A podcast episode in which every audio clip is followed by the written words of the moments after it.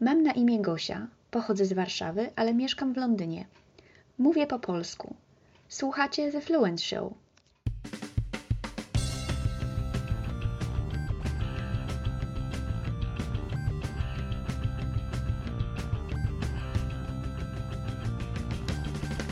Welcome to The Fluent Show, a podcast all about loving, living and learning languages. Hello, Fluent fam. Hello, listeners. My name is Kerstin Cable from fluent language dot co dot u k. That's a website where you can find courses and blog articles to help you become more successful at learning another language.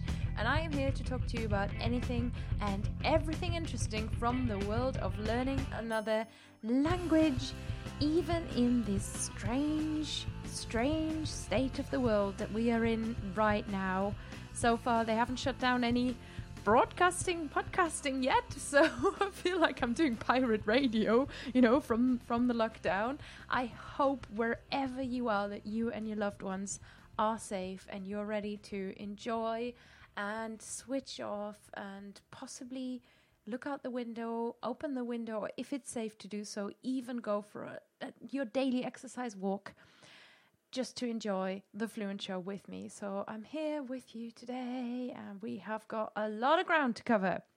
First of all, I have got my usual announcement, which is that I'm about to move house as of now, hoping it'll happen. It's been very tense, touch and go. But the podcast break that I am planning still applies during most of April. But I will review it because obviously some travel, the Polyglot Cruise, for example, has been postponed as is required for next year. And half, half I read today that twenty percent of the world's population are currently subject to some movement restrictions. That is, of course, due to coronavirus. It's crazy times. We'll we'll make it up. We'll make it up day by day and we'll stay positive. Meanwhile, I have started a mini-series called Fluent in Isolation, and that is on patreon.com slash fluentshow. It's instant for the Patreon backers, but automatically also released a little later for everyone, so you can get my tips for learning a language in isolation over there on patreon.com slash fluentshow, no matter if you're a patron or not. The episodes take about five minutes. There are more plans coming, but like everybody else, like I said, I'm taking it day by day. Of course, we want to give a quick shout out to the Patreon community that makes this show possible for you. The Fluent Show is backed by a community of supporters on Patreon. To find out more about how you can join them and support us as we create these weekly podcast episodes, go to what I just said, patreon.com slash fluentshow. Now, I want to give a shout out as well to our new sponsor, which is also our old sponsor, Yabla, or Yabla, more like. Yabla is a video database with lots of boosts for language learners of the following languages: Spanish, English, Italian, French, German and Chinese. So there's something for me there as well. Yabla features very great authentic video content made by native speakers. It's got custom playback, subtitles right in there for you in two languages, lots of learning games, they're really fun, and flashcards as well. So it's just a great all-rounder and the premier language learning video platform that you can find with tools to enhance conversational understanding. Recently, I've been enjoying a few super cute cartoons in Chinese about how to build your self-confidence and stay positive, which is a good one to get stuck into at any time. And I've got my eyes on a Chinese yoga vocabulary video because I love yoga. So there's something for everyone over at Yabla, and you can check it out as well. Join me over there and let me know which shows and which languages you've chosen to watch. You can get a fifteen day free trial. Welcome, everybody. It's fifteen days for free. Bring it on. If you use this special link, yabla dot com, that's Y A B L A dot com. So yabla dot com slash Fluent Show. That's where you got to go if you want to test drive Yabla. And thank you so much to them for supporting our show today. Now, I have another spot of news today, which is hot potato news for you. If you're a regular listener, you know that there is, it's never quite as easy as we think to talk about the names of a specific language. We, there's the whole language. Is it a language? Is it a dialect discussion? Languages represent the world around us, and the world around us is not always full of people who agree and people who are treated one hundred percent fairly. And that is the hot potato territory. So I've got a hot potato for you today. And that's an email from Rachel McKay that came into the show maybe a month ago after Lindsay and I discussed Celtic languages, and in particular, is it Scottish Gaelic or is it Scottish Gaelic? Now, Rachel knows, and here's what she has to say. I'm a regular listener, and I have been for years. I absolutely love the show, and I am what you call a silent listener. I don't tend to reply to things. So first of all, Rachel, welcome. Thank you for coming out of the woodwork. She says, the recent episode with Lindsay was really interesting. And for once, I found myself in a position to help answer one of your questions. I am a Scottish Gaelic speaker, and Lindsay was correct with the pronunciation of the language. The English pronunciation, Gaelic, is incorrect. And often it's quite irritating for speakers, to put it lightly. There was a recent big example of how irritating the mispronunciation is. There's a considerable backlash against the B B C's Call the Midwife Christmas special. This backlash was connected to the mispronunciation of Gaelic and bad language pronunciation throughout by the supposed speakers in the programme. What added to this irritation was the fact that there are plenty of Gaelic speakers, and those working at B B C Alba, which is the B B C's Gaelic-speaking channel. So the fact that the B B C could not even find a speaker to play a speaker of Gaelic was simply shocking. To top this off, the, ga- the programme fell into lots of unhelpful tropes for Londoners coming to help the so-called uneducated backwards island folk, summed up by this line from the show, "We have Gaelic, but we cope." I wish I was joking, but that line was in there. Apologies for the rant, but I feel it's a really helpful example of how this mispronunciation is definitely unaccepted by the speaking community, but since it is widespread, it is often unacknowledged as a mispronunciation. I never pronounce it Gaelic, and it isn't pronounced Gaelic, and whether we speak Gaelic or English, we never should say Gaelic. So, listeners, if, like me, you've been calling it Gaelic for your whole life, it's time to check our habit there and do better by the Scottish Gaelic language. Thank you so much to Rachel. I really appreciate you writing in and really bringing this to the forefront. It's it's very common, you know, as a Welsh learner, it's very common to hear about the minority and native, older native, Celtic native languages of the British Isles getting a little bit of stick and kind of getting mocked and just being dismissed very, very often, as if life could not possibly be led in any of those languages. It must be led in English because clearly it's impossible. And this sense of dismissal, I, I understand and I relate to. So that was our hot potato slash minoritized language news. Thank you so much to Rachel. And I'm going to try my, be- my very best to do better in future and always refer to it as Scottish Gaelic. Now I want to come to the topic of today's podcast, or the big topic that I do want to talk to you about. And it is something that I want to cover because of the coronavirus crisis, because so many of you might be stuck inside right now. And I want to save a thought for the teachers, the language teachers, the self-employed, the independent language teachers in our world. So today's episode, I will talk you through a few questions that you need to ask yourself if you want to start teaching online and give a few tips for how you can answer them. If you're a person like so many other people around the world whose life has just moved a lot more online, and you might have lost a lot of work because your school has been cancelled, you've been furloughed, you've just lost your in-person tutoring position, and you're essentially thinking, oh my God, it's, you know, I'm jobless if I don't teach online. Or maybe you're just so stuck inside that you just want to connect with people all around the world. And right now is the perfect time to do this rewarding and exciting work that is teaching online. These tips will help you miles along the way. Trust me. And I've got your back. So any other questions that come up about online teaching that you would like to ask me, I have been doing this passionately, joyfully, and I've been grateful that I am an online teacher almost every single day in the last seven years. So it's time for all of us to step up, and I'm here, I've got your back, and I will be absolutely here as well, lending a hand and pulling you up to the online teaching precipice. I don't know where I'm going with this metaphor, but know that you are not alone in this time, and that there are many online teachers who are willing to help and to give you the advice that you need. Now, if you're a listener who isn't in that position where you suddenly scrambling or attempting, you know, to do your very best to move what you have onto the internet, but maybe you're interested and you've been playing around with the thought of online teaching in the past, let me assure you that any time, global pandemic or not, is a great time in many ways to become an online teacher, an online language teacher, for many reasons. But here are just three of them. Number one, it allows you to work location independently. So as long as you've got your computer and you've got safe Wi-Fi, you're ready to go and you can live the digital nomad dream, or even just decide that you might want to work from home two days a week, work from co-working and work from a cafe. So you can design your working environment. You've got a lot more freedom that way.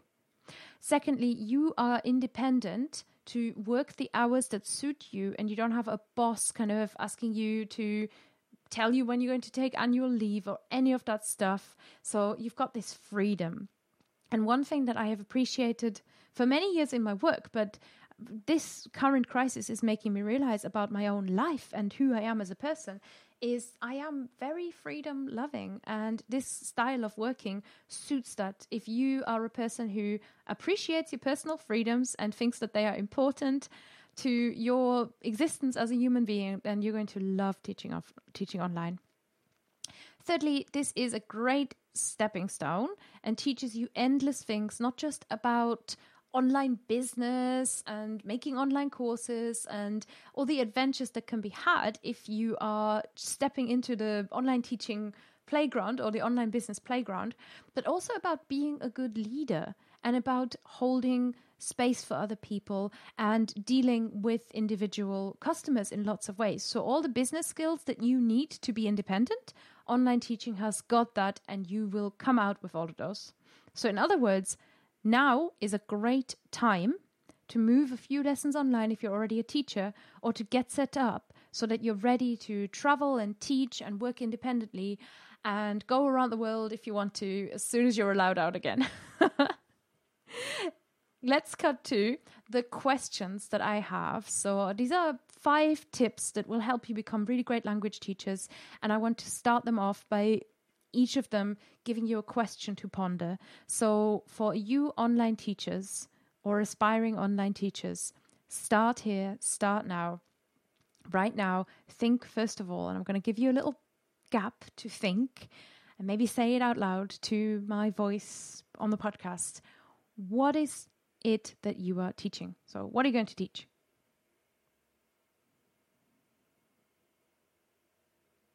In my head, I'm hearing all of you now saying, I'm going to teach German, I'm going to teach English, I'm going to teach knitting, I'm going to teach sock making. Now, my second question from that is, what is your niche? Or if you're American, you might want to hear me say niche, but I'm not going to. What is your niche? How are you going to be different from the other students online? And if you're a language learner and you've ever, say, looked at iTalki, that wonderful directory, I want you to imagine a situation where you're looking for a new teacher online, and say you've just said in that gap English, imagine how many of them there are. How are you going to look different from other tutors so you don't look like every other six dollars an hour deal? How are you going to communicate to them instantly what makes you you, and whether you are the right teacher that the person's going to enjoy a lesson with, and that you're going to enjoy a lesson with as a student? I hope you're with me. So my tip for you on how to determine this niche, something that you could do is just go, I'm an English teacher for students who want to take the I E L T S. Okay. But if you can specify in even more ways, so really get as specific as you possibly can, thinking about who you want to work with. And you might be scared right now thinking, yeah, I can come up with, you know, I want to work with millionaires who are also learning English. And you might think, well, they don't exist. But let me tell you now, I've done this for so long. And the truth of the matter is, the more you communicate to the person that you really would dream to work with, the more you will attract people who are a dream to work with, even if your archetype-y type thing doesn't exist. So let's think about that person. And here's what I like to do. Think about somebody who you would like to work with.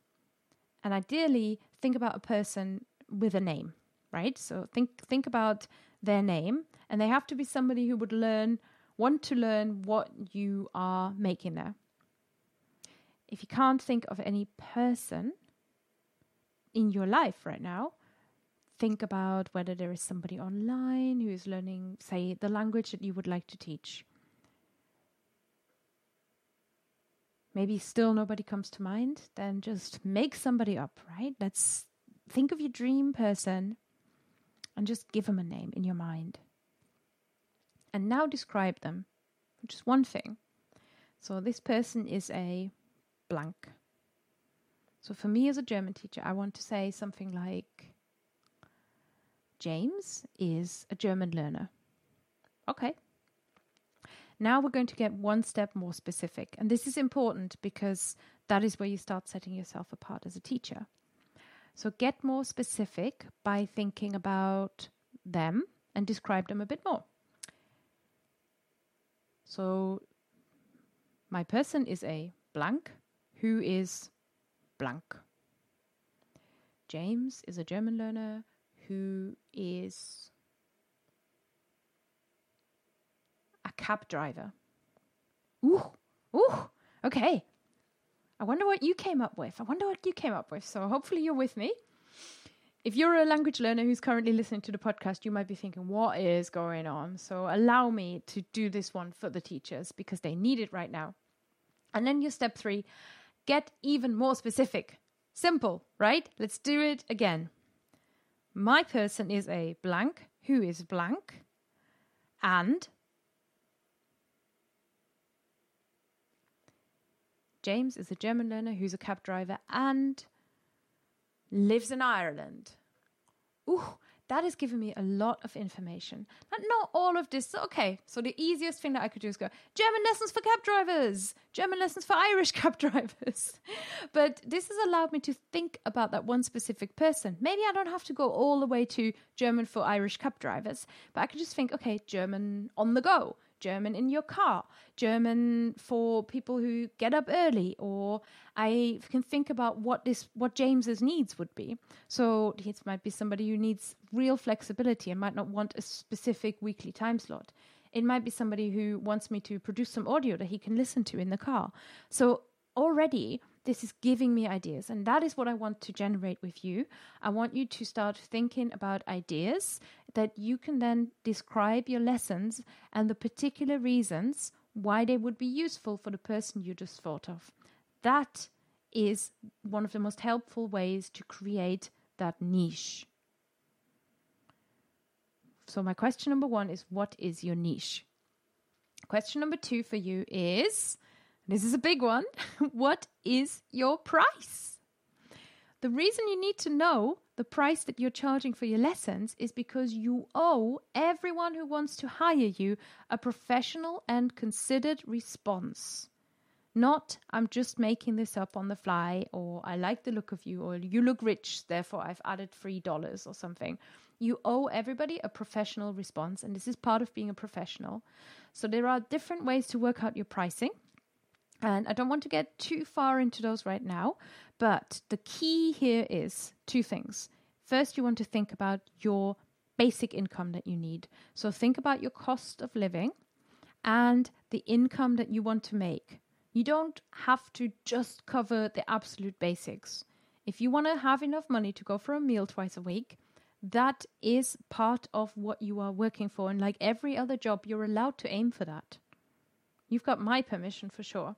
So set up that base rate. Think about your cost of living, every single part of it, and you want to have a base rate. This is essentially budgeting, and there's lots of budgeting resources on the internet.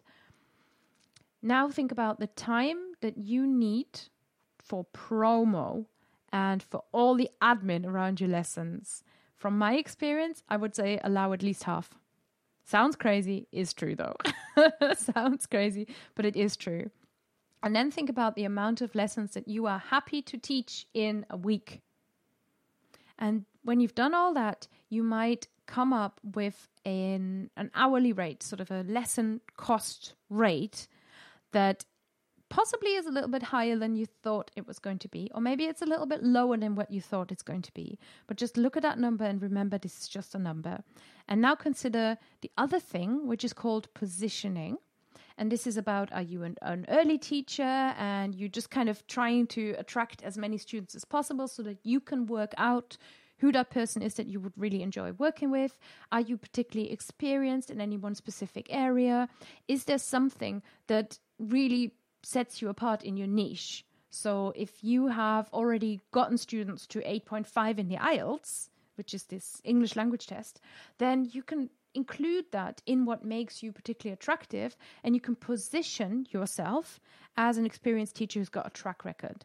So that builds more trust, and more trust is good in this game, for lack of a better word.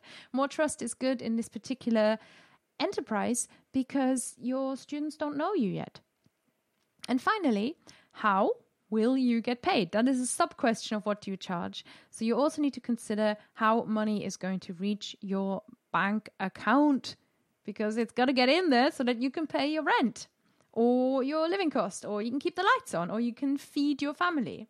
So when you do that, think about what is the easiest way of doing it. And I have got an online course that I will tell you about later, which is the absolute real, it gives, just gives you the basics, but it does cover how to get paid and different ways of doing that. Two ways that I would recommend if you want to do it quickly and simply is either if you have any online accounting software, so something like Wave or Free Agent or Xero or QuickBooks, then you can just in- issue invoices through that. And that is simple enough. They usually have an online payment option. Or to make things even easier, just get, get you started almost instantly, uh, PayPal will do it. So either put a PayPal button on your website or send people a PayPal Me link. PayPal Me link. I'm going to put uh, resources in the show notes so that you can find how to do that. And the resources are going to be at fluent dot show slash one seventy-seven. Question number three for you is, where will you find your students? So you've got your amazing niche that might help you. Think about where will they find information? What does James, the cab driver, do? Maybe he doesn't spend so much time online, but actually listens to the radio. Maybe I should radio advertise if I want to teach to him. Let's see. Maybe I should advertise on Google Maps. I just put myself as a location on Google Maps. So think about where will you find your students by thinking about that student again. Secondly, go with your own style. It is your job to become visible, and that means considering how you can best become visible. Think about who you are talking to, but also think about who you are and do your thing and how you're going to show up in a way. This sounds very hippie, but you know, how are you going to show up in a way that who you are really comes through? That's why I make The Fluent Show. I made The Fluent Show because I love talking into a microphone to people who I can't see, seemingly. When I was younger, I used to dream of being a radio D J, and here I am pretending to be a, a podcast radio D J. And whatever kind of floats your boat, blogging, you might really love writing and expressing yourself in the written word. You might also love podcasting. You might love the med- the medium of video, and just, you know, you might love social media, or you might hate social media. My gut feeling is whatever attracts you as a learner, attracts you as a consumer, is also something that might be a suitable medium to you. So consider that. Consider that it's your job to be helpful and visible to everybody, no matter if they're your student or not, because it's their decision whether they sign up with you. But you become visible by being helpful and being, you know, doing a good job, really. And the other part of this is to really stay true to yourself and do your thing. Instead of Googling, how do I promote myself? And then it tells you to do YouTube, and you do YouTube and you hate it and it looks rubbish. So that's, it's not my thing, and it's not what's made me happy in the past. And like I said, I've been doing this for many years, and this, even though we're in a, in a situation of urgent need now, the only way that you can start a business is to consider the long term of it. The only way that you can start a good podcast, you know, is if you consider the long term of it. So talk about something that you love talking about and do it with the energy that that brings you. Question number four. Are you ready? How will you structure your lessons? And this is about how you communicate when a student, with the student when they come to you. Do you think you want to ask them their needs and kind of really respond to their needs? This is something that many teachers want to do because it's obviously it's it's what might attract the student. But what is your philosophy? How do you think people learn? How have you learned in the past? Because the way a student asks to be supported isn't always the way that actually ends up working best for them. It's a It's a partnership here. So do you want to read the textbook? Do you want to get to know each individual student personally? Do you want to include technology? Do you want to build a drone together? Whatever it is, you want to outline to your student what happens in your lessons and consider whether you want the kind of student who takes the lead and you're ready to just kind of roll with it and do the conversation practice or whatever it is that they fancy doing, or whether you want to take the lead yourself a little bit as well and really stay in there and say, oh, no, I'm bringing my philosophy, my experience, everything I am as a teacher into this. Something I see really often on play- platforms like iTalki is I tailor my lessons to your individual re- requirements. And I personally hate reading that because what does that mean? What does that mean? That doesn't mean that you take yourself completely out of it and you just become whatever your student needs you to be, because you're still a human being. I want to know, what do you bring to a language lesson that I can learn from, and how do you like to operate? Because for me as a learner, that is a really easy way to work out if I want to say yes or no. So if I'm telling James, the cab driver, I um. teaching, but I'm teaching online and you have to have really great Wi-Fi and you can't do it from anywhere. You have to be somewhere where your Wi-Fi connection is excellent, because the way I want to teach you is by watching extremely uh, high streaming videos, and I need to send you all of this data, and this, you really need fast internet. And he says, well, I'm, I was going to do this on three G and, uh, you know, it's it's not going to work. These are the kind of things that James needs to know before he signs up with me, because otherwise he's wasted his time, I've wasted my time, and nobody gets paid. So don't do that. All right. At the end of this rant slash slash session is I've got the next question for you, which is, what equipment are you going to have? There is a lot, and I've got three different aspects that I want you to think about. The absolute basics that you need, usually for teaching online, is number one, a video teaching platform. Zoom is all the rage at the moment. So Zoom is a good one, and I use Zoom as well and trust it a lot. Skype hasn't gone anywhere. Skype is still reliable and usable and absolutely fine. And I still use Skype a lot. And in fact, it's how I record a lot of the show. And FaceTime is actually an interesting and good resource. So Some some teachers still use Google Hangouts, but that's not really as available anymore. So I wouldn't recommend Google Hangouts so much, but Zoom, Skype, FaceTime. My rec- recommendation is that you have one that you direct your student to and one that is your backup. Um, iTalki's got a resource now as well. So it's very easy to get a video chat platform going, but make sure whichever one you use is one that you know how to use and that you trust works on your computer. Secondly, which physical gear do you need? In my opinion, you do need a microphone, but for most laptops, the inbuilt microphone's fine. It's better if you have headphones. It eliminates some very annoying noises. If you just wear headphones, it's a lot, lot better. And you can just, if you don't have any others, but the in-ear headphones that come with your phone, no problem at all for online teaching. You need a computer, obviously. Uh, you can do it on your phone, though. You could use your iPad, and I have used my iPad to teach. So those are options that are available to you. And then finally, you need a webcam. most students expect this now. I have in my in this again in the course I mentioned, the online live lessons course, there are lectures in there that talk about what if the video fails, what if you want to kind of shake it up, and kind of talk you through how a lesson without video and why a lesson without video can be successful every now and then. But the standard in the industry is to use a webcam. Last question in this equipment branch is, which other digital support are you going to use? You don't have to have everything ready right now. You don't have to be perfect at the start. You've got to be ready to learn and get organized about the different resources that you may want to use. And a few interesting ideas here just to get you thinking is to keep lesson notes and make vocab notes for students in Google Drive, perhaps to set them up with some kind of flashcard deck based on your lessons. Although in my experience, it's better to get students to do that themselves, because they never They never study the flashcards you give them. It's just my experience. Maybe I'm too nice. Uh, to share articles in Evernote or in Pocket, or to give your students some extra support with WhatsApp voice messages or some Voxering. So there's lots and lots available.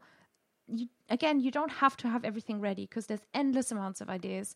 But again, also think about who you're talking to and think about what you're into. And if you want to offer students, say, feedback on WhatsApp voice messages once a week as an added little bonus, then put that in your profile, because it's something cool, something extra, and it might help you give students more understanding of why you charge the price that you charge and why you are awesome and you're worth it.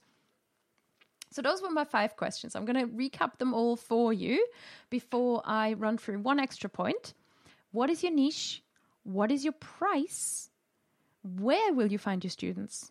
How will you structure your lessons? And what equipment are you going to have? And let me reassure you, those are just the start. There is so much to learn and so much to know about online teaching. It's an exciting world. The final thing I want to leave you with is my five tips for booking in a lesson in an extremely good way. And if you want to know more about this, then send me feedback on this episode on Twitter at The Fluent Show, or email me hello at fluent language dot co dot uk. And let me know that you want to know more about this, and then I'll do another episode about it. So the five-step booking process I recommend is to have an inquiry, to send out a standardized, very thorough reply, to then set up a consultation phase where you kind of go back and forth and establish the goals of your student, to get that first booking in where you have a conversation where it's almost like you, you're just getting to know each other. You're not really full-on lesson yet, but you need to really see them to get a feel. And then if everything's golden, regular time slot. I have got a product here that I want to also recommend to you, which is email scripts to make things super easy. And that takes you through this five-step booking process. And I pre-written all the emails, so you can just kind of copy and paste them and use them to build your own script from. Because I found, I often find that writing all those emails takes an awful lot of time. So that takes the time out of it. Let me talk you through the, the various resources I mentioned. So number one is the online live lessons course. It's called Online Live Lessons Strategies for Online Teachers and Tutors. Long name, but again, it's in the show notes, fluent dot show slash one seventy-seven. If you're brand new to online teaching, this is a really good starting point, and it covers all the basics of where to teach, how to do your contracts, how to get paid.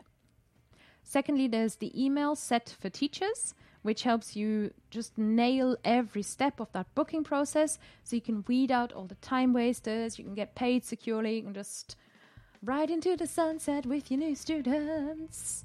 And finally, if all of that sounds too basic for you, but you enjoyed what I talked about and it gave you a few thinking points that you haven't had yet, please check out Teach and Thrive. This is a membership community with monthly masterclasses for online teachers, and it's run by me and the wonderful Lindsay Williams. We really have a lot of fun in Teach and Thrive, and you can get the first month off your membership for a ten dollars trial price. I'm going to put that in the show notes too. Everything at fluent dot show slash one seventy-seven. Please visit that site, and you're going to find all of these tips. I hope these questions and considerations were really helpful to you today, in a time where you might just think about online teaching. You don't even know where to start. You don't even know how to get started. And do contact me. I'm available for coaching. I'm available for conversations about this. I want to help you because I know there's never been a time where the internet is a resource that can really make a difference to your life right now. Again, let me tell you, I wish you so much of the best. I hope you are healthy. Please be careful. Wash your hands, don't touch your face, as we're all saying everywhere right now. You can send me feedback on Twitter at The Fluent Show. I am on Instagram at K E R S T I N underscore fluent, or you can just use the hashtag The Fluent Show and I'll find you. And you can send me feedback to hello at fluent language dot co dot U K. Thank you so much for listening. That's it from me for episode one seventy-seven of The Fluent Show. Au revoir!